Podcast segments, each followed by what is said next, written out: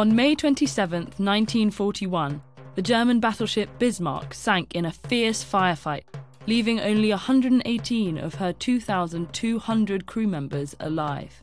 But when a British destroyer came to collect the prisoners, they found an unexpected survivor a black and white cat clinging to a floating plank.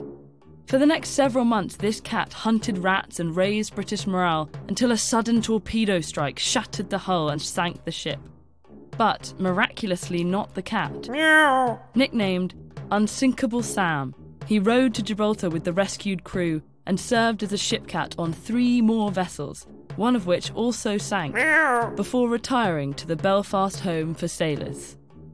Many may not think of cats as serviceable sailors or cooperative companions of any kind, but cats have been working alongside humans for thousands of years, helping us just as often as we help them.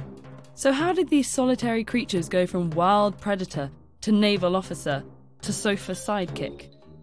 The domestication of the modern house cat can be traced back to more than 10,000 years ago in the Fertile Crescent at the start of the Neolithic era.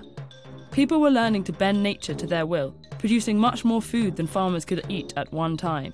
These Neolithic farmers stored their excess grain in large pits and short clay silos.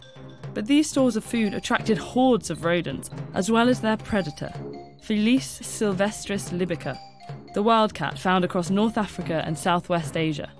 These wildcats were fast, fierce, carnivorous hunters, and they were remarkably similar in size and appearance to today's domestic cats.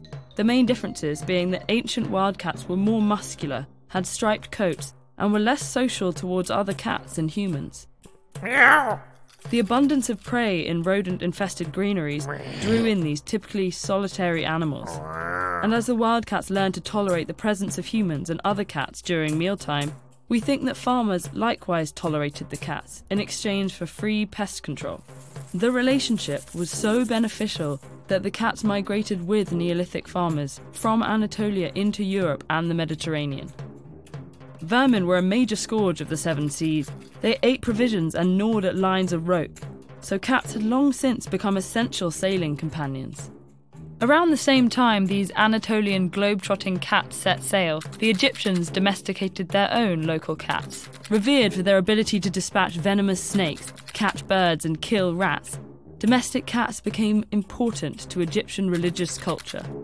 They gained immortality in frescoes, hieroglyphs, statues, and even tombs, mummified alongside their owners. Egyptian ship cats cruise the Nile, holding poisonous river snakes at bay. And after graduating to larger vessels, they too began to migrate from port to port. During the time of the Roman Empire, ships travelling between India and Egypt carried the lineage of the Central Asian wildcat, F.S. ornata.